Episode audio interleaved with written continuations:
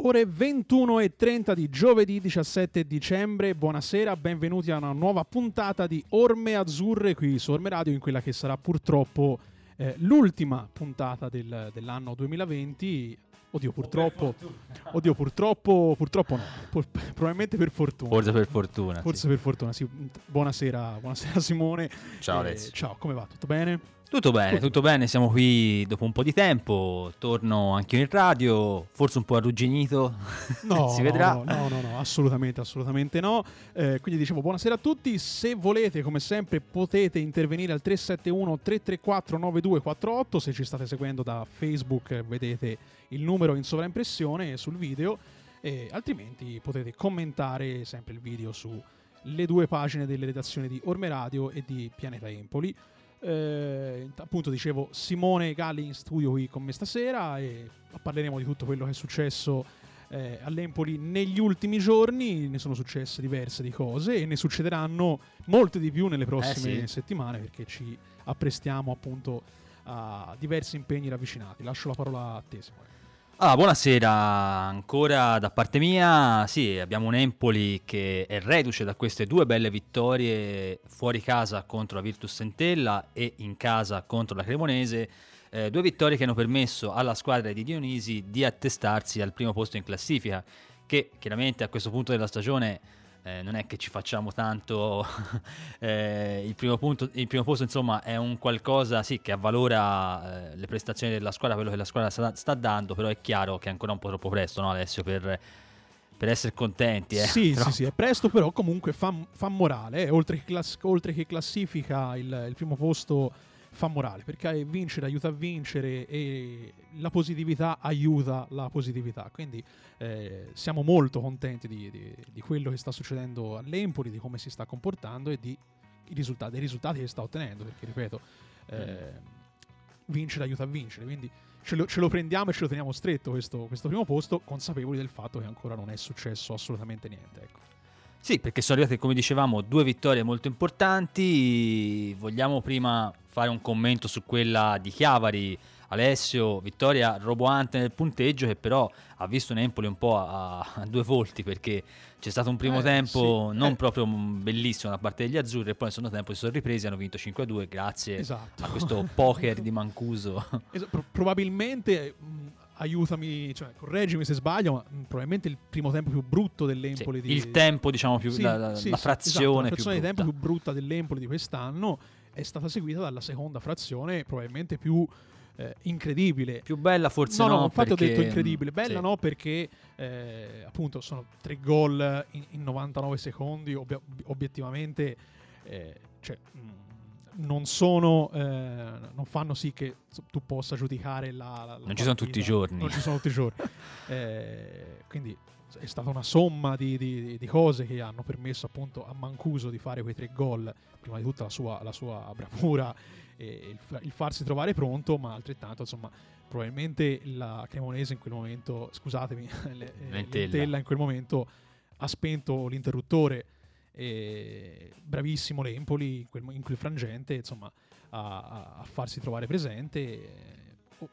Credo che non si sia mai vista una cosa del genere, 3 gol in 99 secondi probabilmente, non lo so, bisognerebbe andare a vedere negli annali, come diciamo, sicuramente non a Empoli, ecco, probabilmente altrove è successo, però ecco, poi tutti dello stesso giocatore, tutti dello stesso giocatore. Poi insomma un quarto pochi minuti dopo, quindi assolutamente incredibile, però sì, l'Empoli alterna ultimamente un po' questi alti e bassi. Ora in quella partita in particolar modo, perché c'è stato un primo tempo contrapposto da un secondo tempo opposto, cosa che invece l'Empoli solitamente fa nell'arco di tutta una partita, appunto queste montagne russe di attenzioni che vanno dalla massima attenzione all'errore marchiano del singolo. Quindi sì, quella partita è stata molto particolare, secondo me tra le due molto più convincente quella giocata in casa con la Cremonese, perché lì si è visto proprio la compattezza e l'attenzione della squadra per tutti i 90 minuti, anche lì con qualche alto e basso, però non marcati come la precedente. Poi mi ha dato l'impressione, adesso non so se concordi, la partita, mentre la partita con Lentella, come dicevamo, ha avuto un po' una storia a sé particolare, la partita invece con la Cremonese, ti hai vinto una partita sporca, una di quelle partite che a volte non ci riesci a portarla a casa, proprio perché incontri un avversario un po' tignoso che magari si difende molto, non riesci in qualche modo a tirare o comunque a renderti pericoloso. Poi è arrivato questo lampo di Stulac che ha permesso all'Empoli appunto di sbloccare il vantaggio e di sbloccare la partita, e a quel punto si è un po' messa bene, no? Per gli azzurri sono quelle partite che se ti si ammalano poi non le riaddrizzi. Sì. Poi l'abbiamo detto spesso quest'anno, che se ci fossimo trovati nello stesso contesto lo scorso anno probabilmente il risultato sarebbe stato opposto. Certo. E questo è figlio di una mentalità, non è figlio tanto della squadra, perché poi l'abbiamo detto in tutte le salse, la squadra è molto simile nell'ossatura in quella dello scorso anno.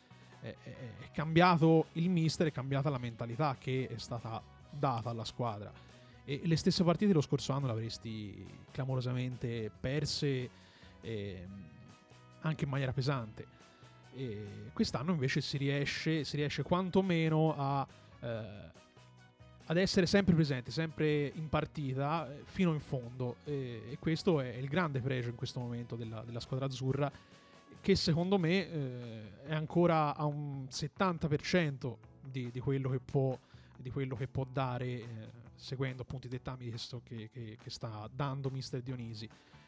Quindi questo ci dovrebbe far ben sperare, perché siamo ancora agli inizi, però ripeto, la mentalità c'è, è quella giusta.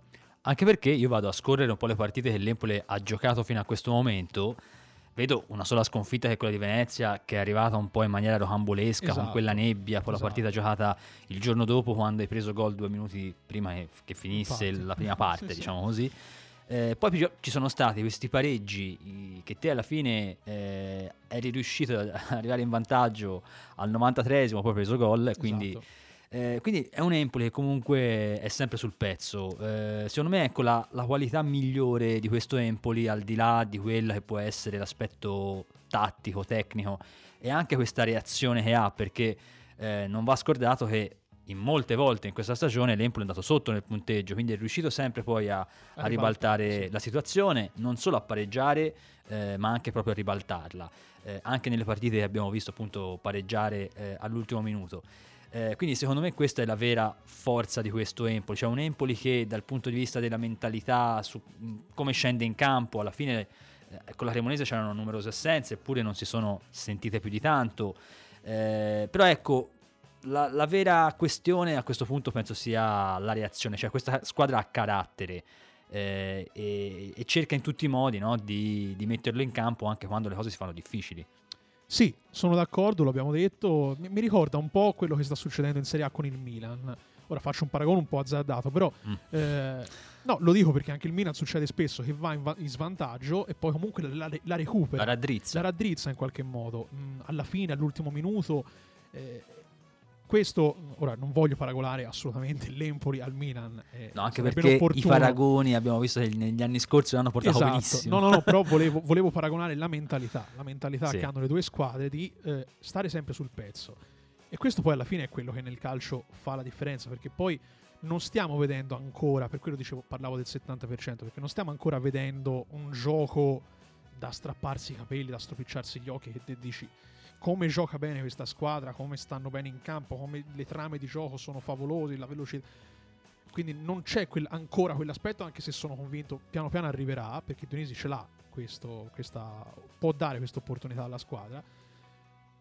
Però c'è tutto il resto, c'è la mentalità, c'è la voglia di arrivare, di lottare fino all'ultimo istante della partita, e spesso ci sta andando bene fino ad ora, perché in qualche modo la raddrizzi sempre, o la ribalti o comunque la pareggi. Una sola sconfitta di fatto poi te l'ho detto, è venuta, è l'attestato di questa cosa, in maniera così strana, no? In un'occasione così particolare, che non è neanche una sconfitta di quelle che dici campanello d'allarme perché hai perso male, alla fine hai perso 2-0, sì, però quel gol preso poco prima, no, della sospensione della partita no, non è sicuramente un alibi, perché l'Empoli comunque doveva giocare bene anche quella magari, però ecco, sicuramente non è una partita persa malissimo. No, quella partita pesa solo nel computo dei punti, sì, dei punti persi in classifica di fatto, ma non può essere assolutamente considerata nel computo della gestione e del proseguio del cammino azzurro, perché obiettivamente è stata una partita che non si può commentare, non si può catalogare, perché non hanno giocato, credo che neanche tra di loro si vedessero, quindi probabilmente quando hanno fatto gol probabilmente se ne è accorto solo il portiere, perché ha sentito muoversi la rete dietro, ecco, quindi come fai a commentare una partita del genere? Ripeto, l'Empoli c'è con la testa, e questo primo punto comunque, primo posto, scusate, ci deve far ben sperare, come stiamo ripetendo tutte le settimane, ma non ci deve fare sedere sugli allori, perché poi si fa presto a ribaltare. Anche perché il campionato è molto incerto. Tanto prepara il primo collegamento telefonico, appunto un Empoli che giocherà la prossima partita a Verona contro il Chievo, è un Empoli che comunque arriva da conto diversi risultati utili consecutivi, perché insomma, a parte la sconfitta, come dicevamo, di Venezia, sono ben 6 risultati utili consecutivi dell'Empoli, tra cui ci sono 3 vittorie, le ultime 2 ottenute, come abbiamo detto, contro l'Entella e poi contro la Cremonese in casa. Dovremmo essere pronti già con il primo collegamento, Alessio? Ci siamo? Allora, il nostro primo collegamento è David Bruzzi del Tirreno. Ciao David. Ciao. Allora, a te chiedo inizialmente qual è l'aspetto principale secondo te di cui l'Empoli deve andare fiero di questa prima parte di campionato? Perché abbiamo detto, no, abbiamo snocciolato diversi numeri e soprattutto, insomma, questo è un Empoli che ha molto carattere, è un Empoli battagliero che sa recuperare. Te qual è l'aspetto che ti ha colpito di più? Ma a me, guarda, il percorso, nel senso che mi sembra una squadra che è partita, vabbè, sulla base del gruppo dello scorso anno, che peraltro non è che ci avesse regalato queste grandi gioie, con un allenatore di cui si parlava bene, ma molto giovane, sia anagraficamente che come esperienza, e sta compiendo proprio un percorso, non dico perfetto perché quello non esiste, ma molto lineare, nel senso che ogni volta sembra metterci qualcosina in più. Ha dimostrato finora di saper giocare in certi momenti molto bene, ha dimostrato di avere carattere, di saper recuperare tante partite, ha dimostrato di avere gamba, perché quei secondi tempi stanno lì a dimostrarlo, di tanti risultati capovolti.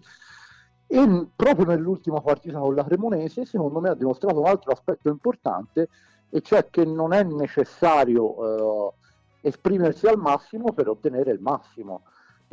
Chiaramente la squadra mi era sembrata un po' leggermente più stanca, ma era un turno infrasettimanale, quindi è normale che sia così, e in una gara però molto complicata, con un avversario molto chiuso, ha avuto la pazienza di aspettare il momento per colpire, di difendersi poi bene, di giocare anche molto sul ritmo della partita, accelerarlo quando poteva, rallentarlo in altri momenti, quindi un altro segnale di un altro passo avanti verso la maturazione. Questo secondo me è positivo, anche più forse dell'attuale primo posto in classifica, nel senso che il viaggio per ora sembra poter dare frutti anche a lungo termine. Ecco, parlavi della partita con la Cremonese, e effettivamente uno degli aspetti storicamente, tradizionalmente, che l'Empoli ha un po' subito sempre, no, nella sua storia, era quello di giocare, siccome alla fine diciamo sempre, no, l'Empoli gioca bene, gioca contro le squadre che invece si chiudono e giocano peggio e non riesce in qualche modo a superare questo muro. Invece, ecco, come hai sottolineato te, contro la Cremonese l'Empoli è stato bravo, perché magari non ha avuto tantissime occasioni per andare in vantaggio, però ha aspettato il momento giusto, ha saputo lottare anche con il fisico nelle seconde palle. Insomma, è un Empoli che mi sembra che possa fare una partita sporca. Esatto, fare una partita sporca, è lì dove volevo arrivare. Riesce a cambiare pelle questo Empoli, sì, secondo me. Sì, ha fatto, ma te prendi per esempio anche la recente trasferta del Lignano col Pordenone, dove in alcuni momenti, soprattutto all'inizio dei suoi tempi, ha saputo anche proprio soffrire un avversario che in quel momento non aveva di più, soffrire e contenere. Con la Cremonese non ha avuto bisogno di soffrire, perché francamente la Cremonese ha proposto poco, ma ha proposto poco anche per merito dell'Empoli, che ha giocato con grande intelligenza, con maturità, quindi sì, è stato un aspetto che mi è piaciuto, anche perché, ti ripeto, mi è sembrato proprio un altro piccolo tassello, un altro piccolo mattoncino nella costruzione di questo edificio azzurro, che il capomastro Dionisi, tanto per restare in metafora, sta tirando su in maniera molto molto interessante. Anche perché abbiamo assistito comunque a un attacco che intanto ha tante soluzioni rispetto anche agli anni passati. Metti magari La Mantia e Mancuso dal primo minuto, poi entrano Olivieri, Matos, come è successo in queste partite, e sembra che il potenziale degli azzurri sia molto alto, anche considerate un po' le defezioni ci sono state di Moreo e di Bajrami. Ti chiedo se può essere questa la chiave dell'ulteriore passo in avanti dell'Empoli, cioè se il salto di qualità passa ulteriormente dall'attacco, in particolar modo anche dalla tre quarti, dove abbiamo visto che Moreo sicuramente in questo momento forse dà qualcosina in più rispetto a Bajrami. Sì, anche se l'altra sera Bajrami è entrato benissimo, è stato veramente devastante, cioè ha dato tre sgasate impressionanti, quelli che ci aveva fatto vedere l'anno scorso, che ha nelle corde e che può dare. Credo che anche lì vadano un po' come reparto avanzato, al di là del grande exploit di Mancuso, di Chiavari, dei 4 gol in 14 minuti e 34 secondi, record alla Lewandowski, 99 secondi, 3 gol. Esatto, per ora si è posto un po' come una cooperativa, nel senso che ha segnato Mancuso, ha segnato La Mantia, segnato Olivieri, ha segnato Matos, e questo sì è sicuramente un valore aggiunto, e anche secondo me alla lunga potrebbe esserlo avere una coppia di trequartisti che magari non hai Zais, ecco, come non hai davanti Fizio Caputo e forse neanche Donnarumma, però insomma, spalmando il potenziale su più persone può essere anche un modo per arrivare a quei traguardi lì. Secondo te l'Empoli a cosa deve ambire in questo momento? Cioè deve continuare il suo percorso, come dicevi prima, oppure il primo posto può far pensare anche a qualcosa di più? Ancora non può farlo, perché deve ancora completarsi, probabilmente deve ancora finire di registrarsi, e comunque oggettivamente ci sono delle squadre che a livello organico hanno qualcosa in più dell'Empoli, penso alla Spalla, al Lecce, sì, al Monza, quindi non è che puoi pensare che quest'Empoli ora, perché primo, possa salutare la compagnia, arrivederci e grazie, anche perché la classifica è cortissima, il Monza esatto. È a 20 punti. È chiaro, se non avesse buttato via 2 vittorie all'ultimo minuto trasformandole in 2 pareggi con 4 punti in più magari, però se non l'ha fatto è perché ancora non è in grado di farlo, certo, sì. E quindi secondo me per ora deve continuare a pensare a mettere ancora mattoncini in questo edificio, e già sabato è un altro test niente male in questo senso, secondo me. A proposito, l'ultima domanda te la riguarda proprio il Chievo. Che gara ti aspetti contro il Chievo? Perché il Chievo è una squadra che è un po' altalenante, passa dei periodi in cui magari ne vince 3-4 di fila, poi altri in cui ne vince uno ogni 5. È una squadra che secondo te può dar fastidio all'Empoli visto nelle ultime partite, oppure il classico, la classica frase l'Empoli deve pensare soprattutto a se stesso? No, non lo puoi fare, cioè pensare soprattutto a se stessi in questo momento, in questa stagione, in ogni categoria mi sembra lo possano fare in pochi, molto pochi. No, l'Empoli secondo me ha un'altra partita difficile davanti, un'altra partita che probabilmente non sarà bella, perché il Chievo è un'altra di quelle squadre che non ti fa giocare bene, perché gioca quest'anno con un 4-4-2, con 2 linee molto strette, ha comunque giocatori pericolosi e quindi sa essere pericolosa, e conoscendo anche un po' Aglietti penso che sicuramente farà la partita addosso all'Empoli, nel senso che la preparerà cercando giustamente di inibire un po' le fonti di gioco degli azzurri. Certo. Ecco, una cosa che mi piace molto di questo Empoli è che non ha una fonte di gioco o un modo di attaccare, ne ha tanti, e per esempio la differenza secondo me si vede benissimo in Stulac. Cioè Stulac ci aspettavamo l'anno scorso il regista da cui passa tutto, come era stato Valdifiori, come era stato Paredes, e poi però ti mettono una mano addosso e diventa sempre tutto più complicato. Certo. Quest'anno l'Empoli ha anche altre varianti per portare sulla palla, per far partire l'azione, fa entrare molto più dentro il campo i difensori centrali, ha altri due interni che sono capaci anche di palleggiare, e quindi insomma è anche più difficile fermarlo, però penso che Aglietti se la studierà per cercare il più possibile di limitare l'Empoli e poi di colpirlo con le ripartenze. Ok, grazie mille David per il tuo prezioso contributo, ci sentiamo a presto. Grazie David Bruzzi del Tirreno, ciao. Grazie. Ciao.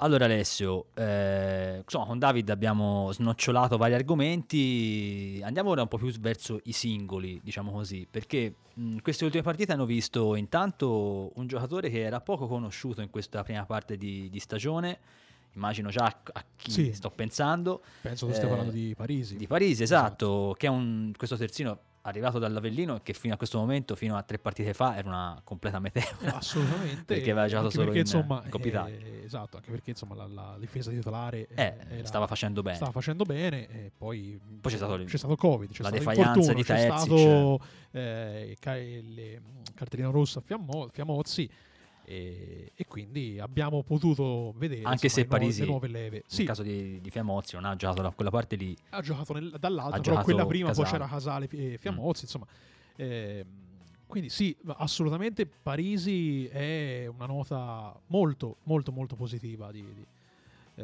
queste 2 partite ravvicinate, e secondo me ha grandissimi margini di miglioramento, quindi certo. Quindi, anche perché se non li avesse insomma ovviamente la sua età sarebbe un problema, però è anche vero che abbiamo visto molto di peggio in quella zona, certo, di campo, anche da gente molto più navigata e più esperta. Sì. Quindi non è mai facile poi esordire in corsa, e in una, insomma, alla giovane età di Parisi, e poi riuscire anche a convincere, quindi doppiamente bravo, e le doti più che ad oggi ha fatto vedere migliori sono quelle dell'essere molto propositivo, quindi lui è un tutta fascia, tutto campo, sì. Lui riesce veramente a percorrere tutta la fascia, è spesso quello che crossa, è spesso quello che rientra, fa bene le diagonali, mi è sembrato, quindi molto positivo, assolutamente positivo il suo esordio. Fai le debitissime proporzioni, però come diciamo stazza fisica e come sta in campo potrebbe essere un simile a Mario Rui come tipologia di giocatore. Quella deve fare di strada, sì, però ne deve masticare però ecco, è quel giocatore lì che magari non è prestante dal punto di vista fisico, però è molto preparato dal punto di vista atletico. Assolutamente. Quindi un giocatore che riesce a fare appunto tutta fascia. Io sono convinto che Parisi giocherebbe bene anche eventualmente in una difesa a 3 come esterno appunto del centrocampo, perché è un giocatore di quel tipo lì che ti dà molto dinamismo sulla fascia, ma lo stesso vale anche per Terzic, cioè perché sono 2 giocatori per certi versi simili, anche se Terzic forse è un po' più fisico. Sì, esatto. Ma insomma sono quei giocatori lì. E l'Empoli ha dimostrato nel corso insomma della sua storia perlomeno recente di possedere alcuni terzini come i vari Di Lorenzo e lo stesso Mario Rui, che poi hanno fatto una grande carriera, e la loro caratteristica è quella di spingere molto, no? Di dare quel qualcosa in più ad un modulo che altrimenti, se i terzini stanno fermi nel 4-3-1-2, rischi veramente di essere molto molto prevedibile, perché a quel punto lì te la passi al trequartista, te la passi al centrocampista, esatto, poi all'attaccante, esatto. Finisce lì. Sì, c'è da dire, sì, in questo paragone sì, ci sta tutto.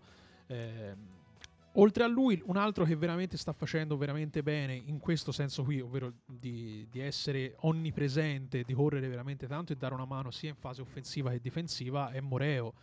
È un altro che, ora, indipendentemente, ripeto, da quello che ha fatto, i gol e le prestazioni, però è proprio il come sta in campo, perché Ha una voglia incredibile, lo vedi più spesso in difesa che non in attacco, è una cosa incredibile, ritorna su tutti i palloni, e quindi sono questi i segnali che ci...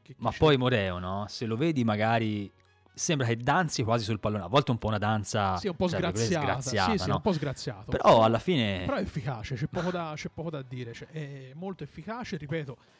compensa questo suo essere sgraziato, fra virgolette, con la caparbietà e con la volontà e con la corsa e con la qualità dei movimenti, perché poi con gli inserimenti, perché tanto nel calcio sono i movimenti senza palla, certo, sì, e sono anche quelli che ovviamente poi vengono meno notati, perché ovviamente la televisione inquadra la palla.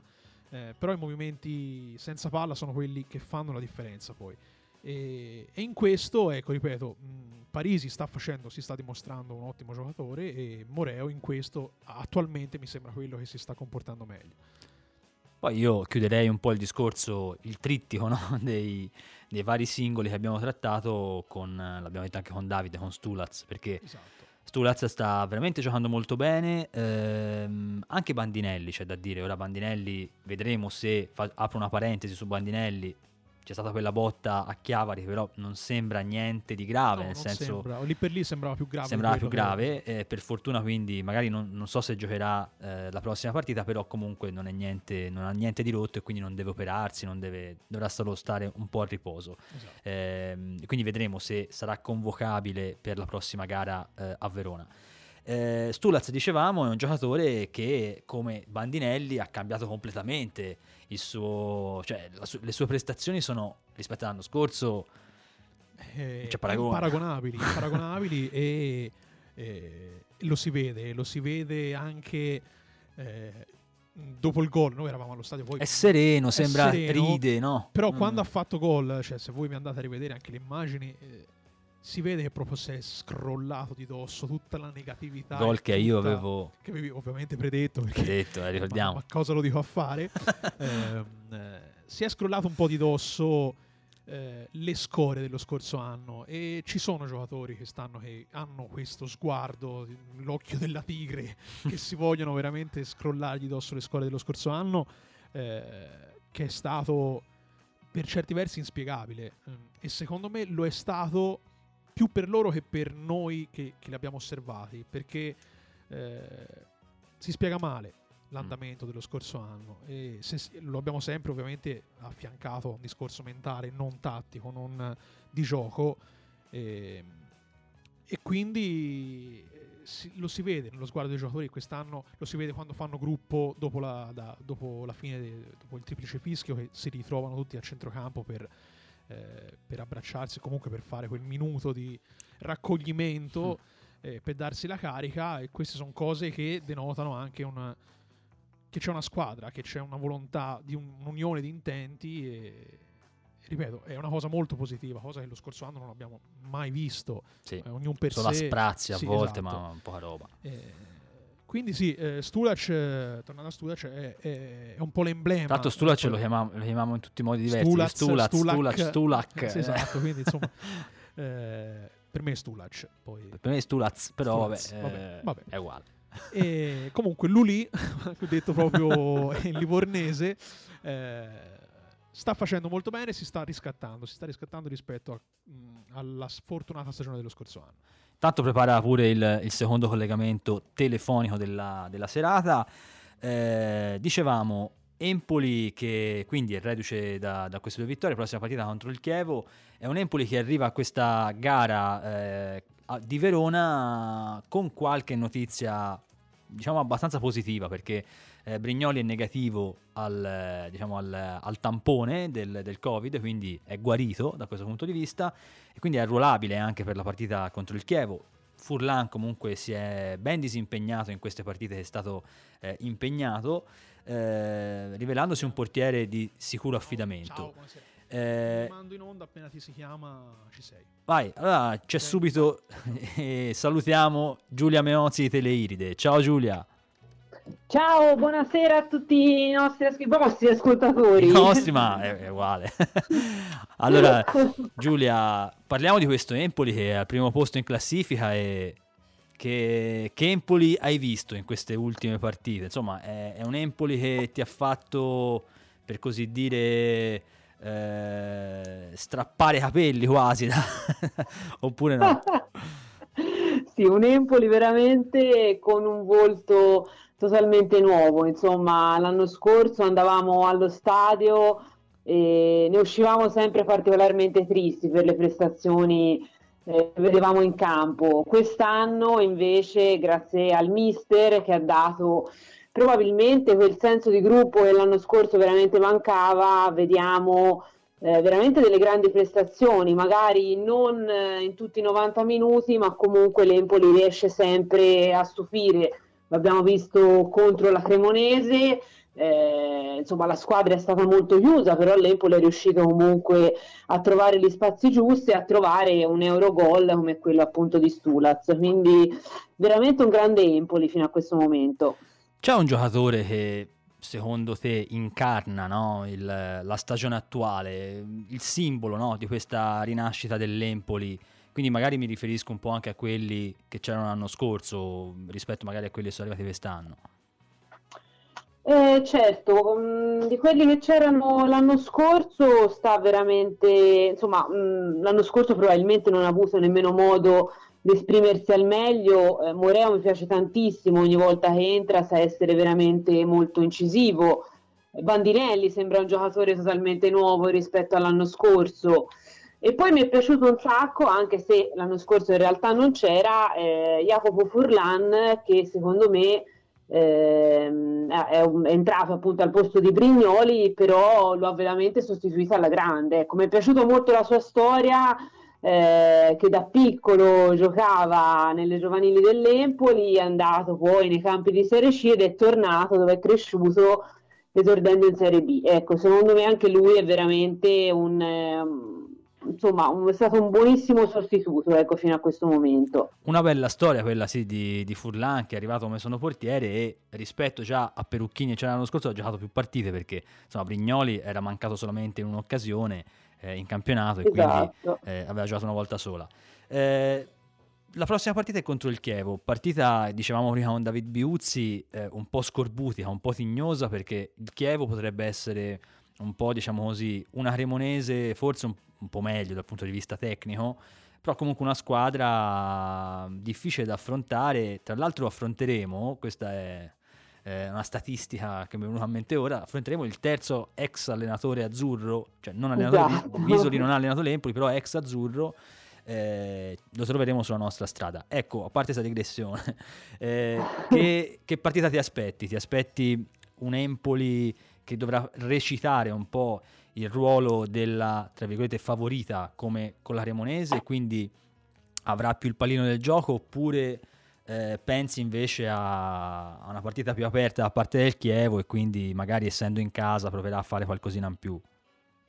Allora, una partita sicuramente molto complicata, perché il Chievo ha 18 punti, ha una partita in meno, quindi secondo me sarebbe anche probabilmente un pochino più su in classifica. Insomma, ce lo ricordiamo bene il Chievo, perché ci ha buttato fuori da playoff con quel pareggio dopo 120 minuti di Trilling, partita è successo di tutto. Esatto, anche lì veramente è stata al cardiopalma la partita.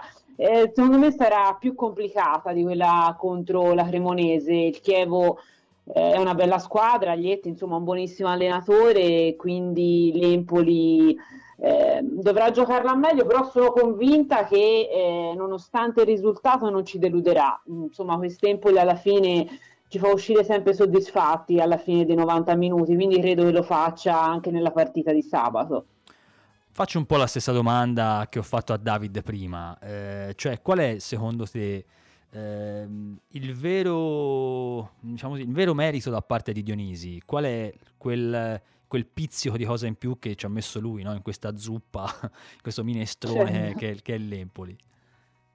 Ma è riuscito a trovare il collante tra lui e i giocatori, quello che mancava l'anno scorso. C'erano tanti nomi, tanti talenti, però erano appunto, quando scendevano in campo probabilmente erano singoli, quindi ognuno pensava per sé, non si era creato appunto quel gruppo. Ha lavorato probabilmente tanto sulla testa, anche il fatto di essere giovane, insomma ha una quarantina d'anni, quindi probabilmente ha messo più a loro agio i giocatori. Non so di preciso cosa ha fatto, ma ha fatto veramente una magia questo allenatore, perché l'Empoli ha veramente un volto nuovo.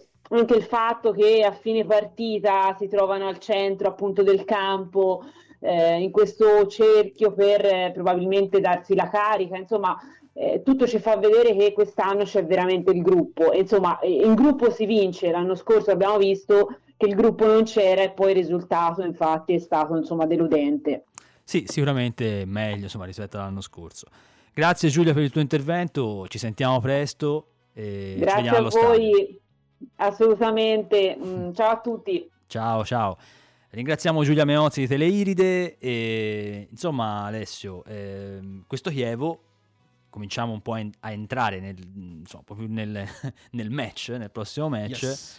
È una squadra, come dicevamo, molto altalenante, perché io, guarda, ho preso degli appunti, qui ho fatto un riassuntino di come è andata per ora il campionato del Chievo, e vedo che hanno, intanto, come diceva appunto Giulia, hanno una partita in meno.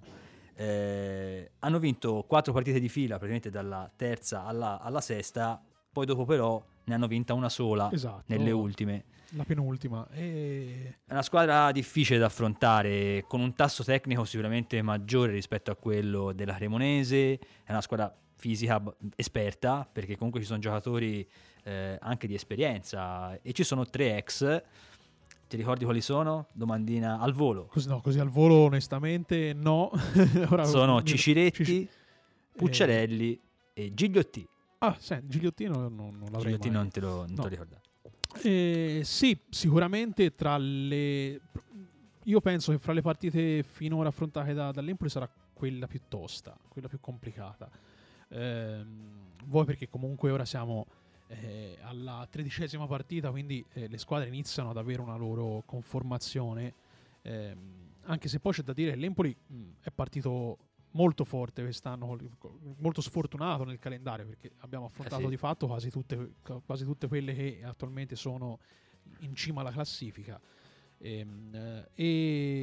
però il Chievo, per come gioca, io ho visto qualche partita del Chievo quest'anno, e è una squadra, come dicevi, tignosa, e quindi sono quelle partite che, se ti dice male, se c'hai l'episodio contro, poi le riaddrizzi difficilmente. Ecco, probabilmente è di quelle partite che l'Empoli probabilmente avrà più difficoltà, nel caso, a doverla riaddrizzare, proprio per come gioca il Chievo. Quindi secondo me l'Empoli dovrà essere molto bravo ad essere aggressivo sin da subito e non abbassare mai la guardia. Perché altrimenti, cosa che ha sempre fatto, poi bene o male quest'anno purtroppo l'Empoli ha avuto sempre questi momenti di defiance, dove spesso gli sono anche costati cari. Con il Chievo, secondo me, mister Dionisi dovrà puntare molto su questo aspetto, sull'aspetto della concentrazione e dell'evitare il più possibile errori tattici in fase di costruzione, perché altrimenti diventa complicato. Sembra una cosa scontata da dire, però ecco, l'aspetto difensivo sarà importante, perché anche la difesa in queste ultime partite, ora, a parte Cremona, non ha subito più di tanto, no? Però anche con Lentella, calci piazzati, insomma, non sono stati il massimo, esatto, per l'Empoli. Stiamo assistendo un po' a una crescita comunque che speravamo, no? Nel corso degli anni, di Nikolaou, perché Nikolaou, rispetto anche all'anno scorso, è anche lui un altro giocatore, non va dimenticato. C'è comunque anche in difesa, come in attacco, una varietà importante. Ecco, secondo te possiamo ancora ulteriormente migliorare in difesa dal punto di vista proprio delle prestazioni, della continuità? Mi auguro di sì. Sì, direi di sì, perché comunque hai detto bene, Nikolaou è un altro giocatore rispetto allo scorso anno, però è ancora lontano dal suo potenziale, da quello che è il suo potenziale reale, perché Lo scorso anno Nikolaou è stato molto criticato per la sua inesperienza, per la sua, per i suoi cali di concentrazione durante la partita, che lo scorso anno ci sono stati carissimi. L'anno scorso tra l'altro Nikolaou a un certo punto non è stato neanche più preso in considerazione dal certo punto di vista della formazione. Quest'anno invece Nikolaou sta dimostrando di essere un titolare quasi inamovibile, perché comunque è molto fisico, e questo sicuramente in una difesa come quella azzurra aiuta molto, e è migliorato molto a livello di concentrazione, a livello di testa, e questo secondo me fa sì che appunto Dionisi lo consideri un titolare. Sicuramente ha dei grossi margini di miglioramento, perché comunque continua ad avere queste piccole defiance, ma così come anche Romagnoli quest'anno ha avuto diverse defiance in fase di ripartenza soprattutto, però sono convinto che Nikolaou può fare molto meglio, nonostante insomma stia assolutamente onorando la maglia e gestendo la difesa in maniera molto concentrata e molto ordinata. Tanto prepariamo l'ultimo collegamento, che sarà con il collega di Chievo. Quindi sì, andiamo ad affrontare una partita sicuramente molto difficile, quella contro il Chievo Verona, che è reduce dallo 0-0 contro la Spal e precedentemente dalla vittoria contro la Reggina. È una squadra comunque, il Chievo, che ha avuto appunto, come dicevamo prima, un po' degli alti e dei bassi, e ne parliamo diffusamente con uno che conosce meglio di noi le questioni del Chievo, che tanto sta preparando il collegamento Alessio Giorgetta, e appunto il Chievo che troveremo sulla nostra strada. Stiamo parlando con Simone Antolini dell'Arena. Ciao Simone, benvenuto. Ciao, buonasera, grazie mille. Allora, intanto come prima domanda ti faccio questa, che Chievo dobbiamo aspettarci? Perché si parla del Chievo sempre di una formazione un po' tignosa, un po' difficile da affrontare, perché esperta, perché forte anche sul piano fisico, almeno storicamente, e viene vista appunto come una squadra che sa magari anche affrontare al meglio quelle partite sporche, no? È così, oppure secondo te il Chievo può essere definito in un altro modo? No, è così, ma aggiungo, quello che si è visto fino ad oggi è una squadra anche indecifrabile. Le squadre di Aglietti sono le squadre che ti possono stupire in qualsiasi momento, ma allo stesso tempo possono incappare in giornate particolarmente negative.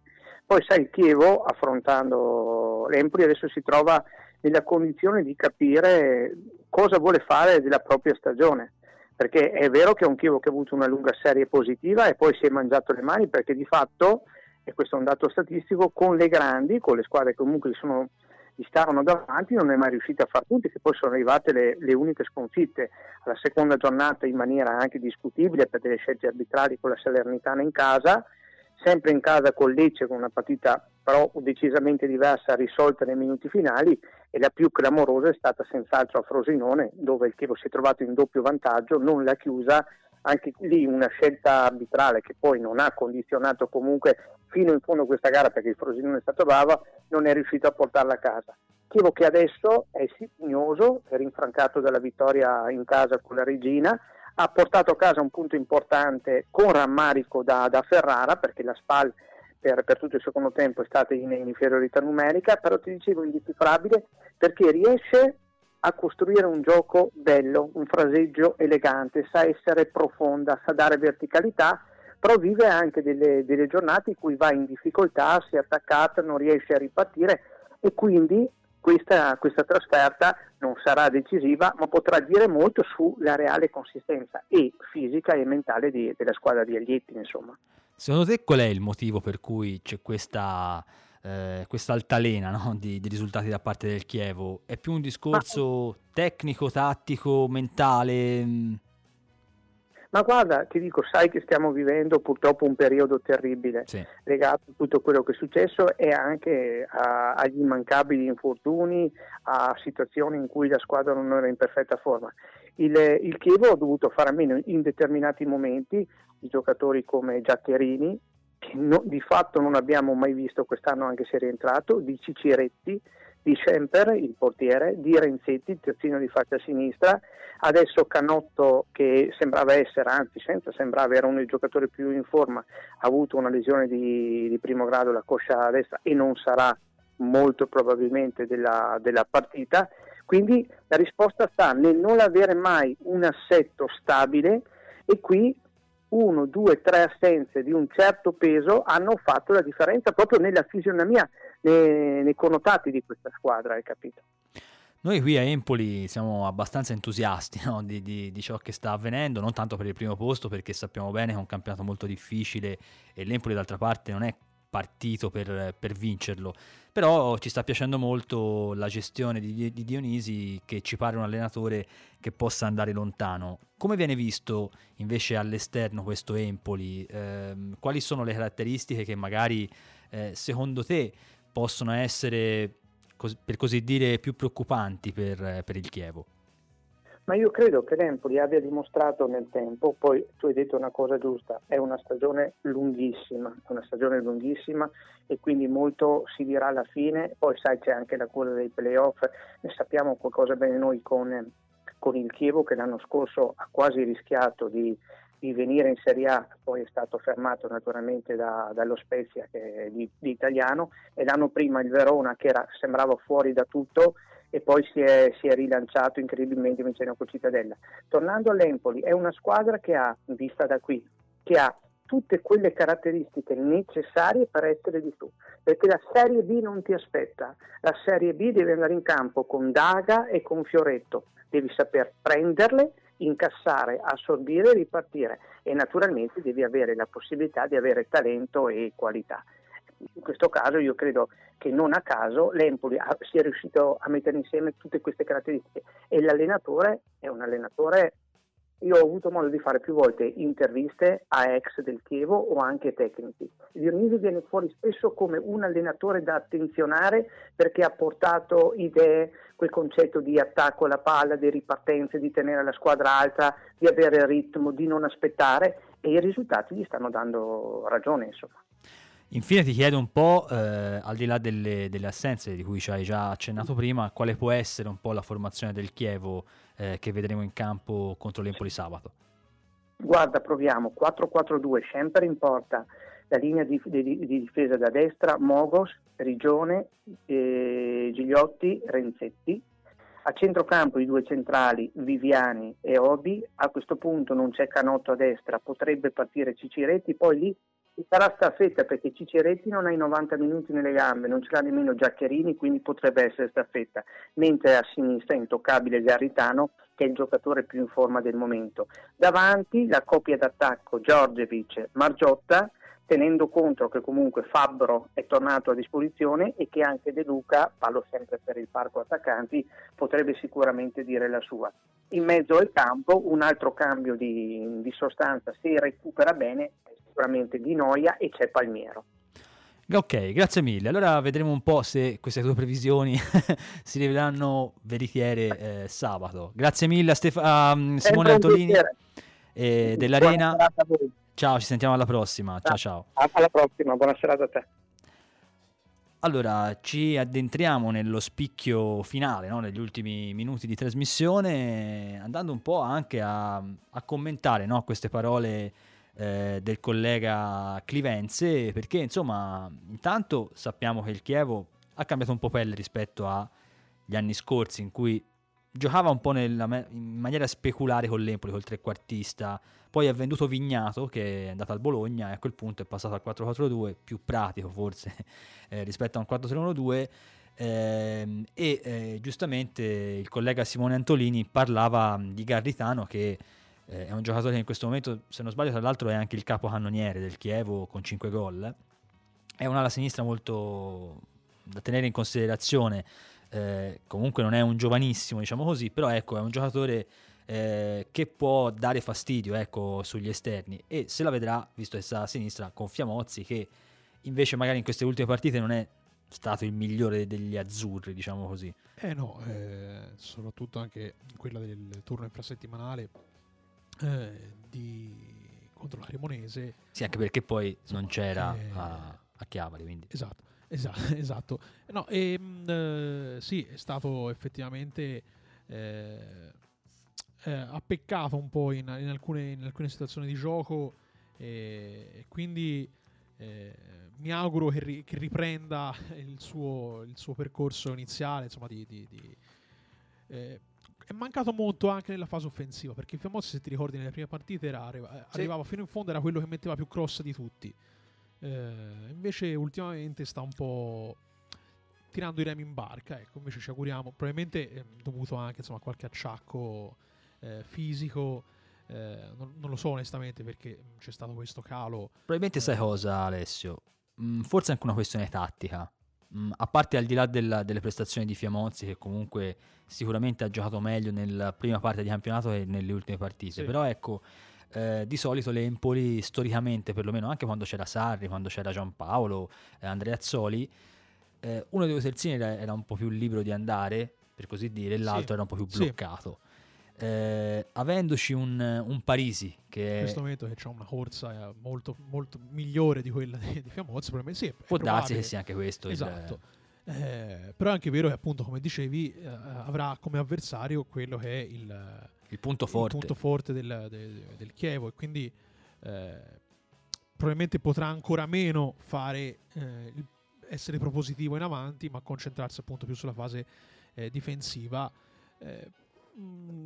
Può essere un punto a favore dell'Empoli questo, perché magari, appunto, sfruttare di più la fascia di Parisi, qualora Dionisi voglia confermarlo come titolare, certo. Terzic dovrebbe essere negativizzato, diciamo, sì. Fra l'altro non l'abbiamo ancora detto, appunto, ma Brignoli. Sì, l'ho detto prima. Ok, scusami, non stavi attento. Non stavo attento, stavo facendo altre cose, quindi, appunto, dovrebbe rientrare Brignoli. Probabilmente non so se Terzic partirà titolare anche lui, rientrando dalla positività al Covid, oppure, insomma, venga confermato Parisi. C'è da stare attenti, secondo me, se il collega di Verona dice il vero, ovvero che dovrebbe giocare Ciciretti è uno di quelli a cui stare molto, molto attenti. Ne sappiamo qualcosa. Lo scorso anno è stato quello che aveva degli alti e dei bassi, ma quando aveva gli alti non ce n'era per nessuno. Cioè, è uno di quelli che ti fa gol da 30 metri, da 15, da 20, o ti arriva in porta col pallone. Quindi c'è da stare molto attenti a Ciciretti.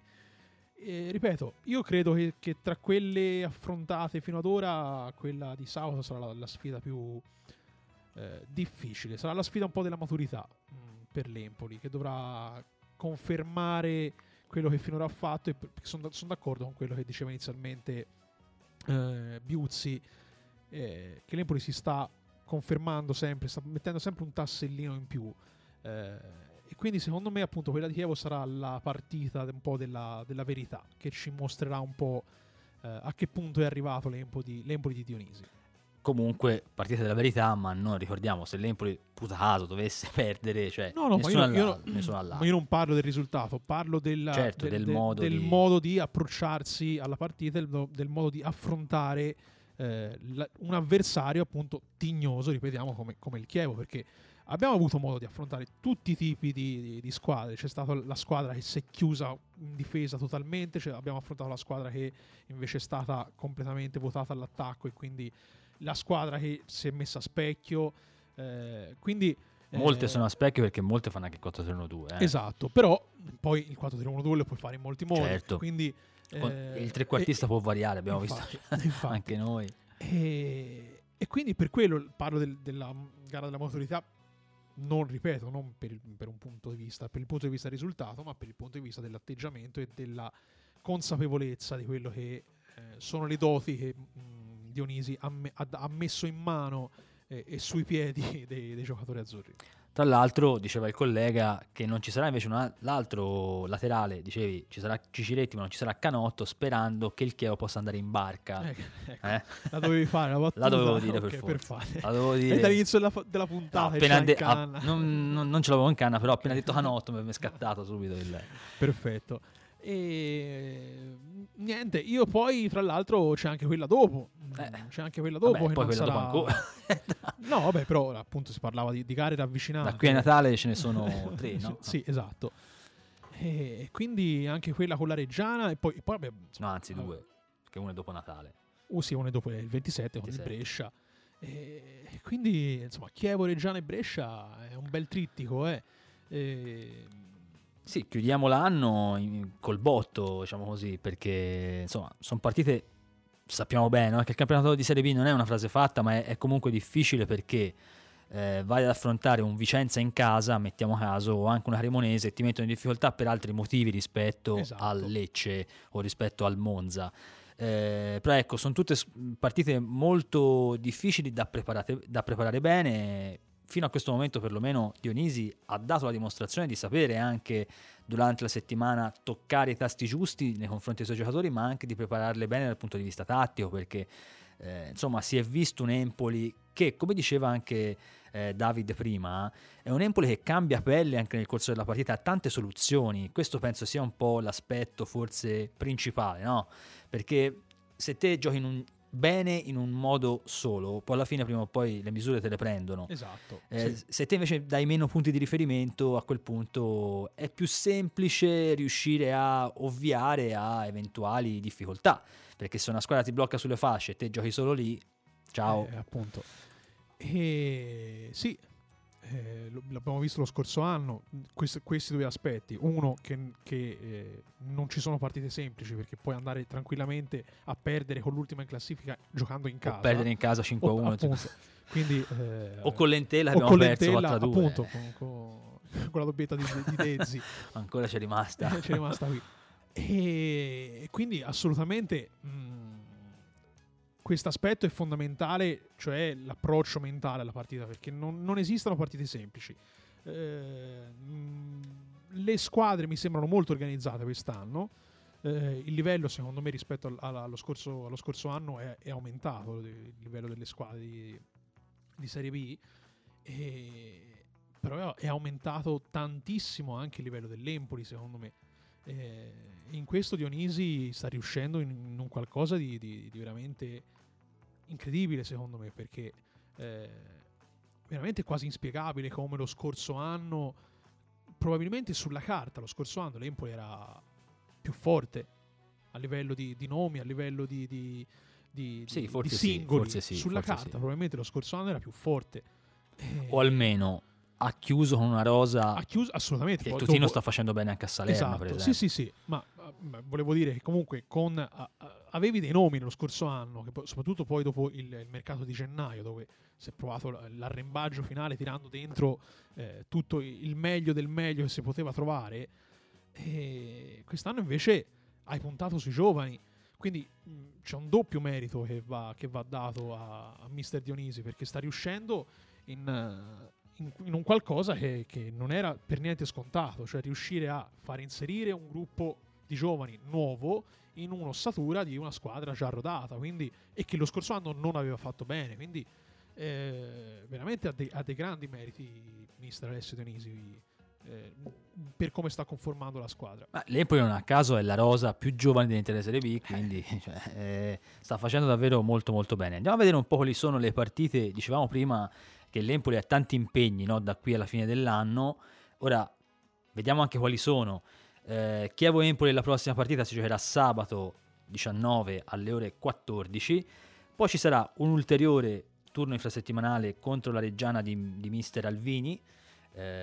Poi avremo il Brescia dopo Natale, il 27 alle ore 18. E sempre alle ore 18, il 30 però stavolta, l'Ascoli. Quindi 4 partite che sicuramente potranno dire di che pasta è fatto l'Empoli. Vedremo se riuscirà a mettere un ulteriore tassello l'Empoli in questo percorso che abbiamo visto essere, appunto, lo sta lastricando, no? Questo percorso Dionisi, tutte le volte mette un mattoncino. Prossima gara contro il Chievo è sicuramente, come diceva Alessio prima, forse la più impegnativa sulla carta, però ecco. E poi è chiaro, bisogna pensare sempre una partita alla volta, perché però ecco, siccome noi ci vediamo poi anno nuovo, quindi addirittura poi c'è anche un'altra partita, quella contro il Cosenza, si giocherà il 4, e quindi quando torneremo in onda il 7 ci saranno 5 partite da commentare, esatto. Quindi sarà passato tantissimo tempo, tantissimo. A quel punto poi parleremo della gara di Coppa Italia, è un ottavo del campionato, quindi sì, ci sono veramente tante gare, e noi finiamo qui, tra l'altro siamo in chiusura, manca un minuto, finiamo qui la stagione iniziale. Poi ci siamo vestiti natalizi, vedi? Infatti, sì, due di rosso. Rosso, io mi sono fatto anche un capello un pochino non molto natalizio. Non natalizio per contrastare, appunto, perché quindi appunto ci rivedremo poi il giovedì 7 di gennaio, e niente, chiudila te, perché io intanto faccio il salvataggio. Allora, no, veramente ciao a tutti, intanto saluto io, ciao a tutti, siamo contenti, volevo dire siamo contenti veramente di essere riusciti in qualche modo a ripristinarci, a ripartire con Orme Azzurre, perché attualmente è l'unica trasmissione del palinsesto di Orme Radio che sta proseguendo dallo studio, tutte le altre lo stanno facendo da casa, per vari motivi anche proprio logistici e di redazionali. Ne approfitto insomma in chiusura per ringraziare tutte le altre trasmissioni che stanno portando avanti il palinsesto di Orme Radio, che è molto ampio, lo stanno facendo da casa e lo stanno facendo in condizioni di difficoltà, perché insomma il momento è questo, e quindi volevo approfittare appunto per ringraziare tutte le trasmissioni, perché stanno portando avanti l'attività della radio in maniera insomma egregia, e lo stanno facendo anche per cercare di dare un minimo di conforto, di possibilità alle persone che seguono Orme Radio da casa, per passare un'oretta il pomeriggio, la sera, in compagnia insomma di trasmissioni che siano musicali o che siano sportive o che siano culturali in genere, però comunque il palinsesto è molto vario, e insomma mi preme fare questo ringraziamento, perché non è così scontato, ecco. E allora siamo appunto giunti ai saluti, si conclude qui la 8ª puntata di Orme Azzurre. Come vi ha già detto Alessio, ci rivedremo anno nuovo, quindi il 7 di gennaio. Intanto da parte di tutta la redazione di Pianeta Empoli e di Orme Radio un augurio di un buon Natale e anche di un felice anno nuovo, ecco, perché si spera che possa essere diverso questo anno, esatto, rispetto a quello che abbiamo vissuto. Ci trovate sempre su pianetaempoli.it. Orme Radio ormai insomma è un must, quella non si ferma mai, e quindi ci vediamo appunto il prossimo anno. Ciao a tutti e forza Empoli. Ciao a tutti, ciao ciao.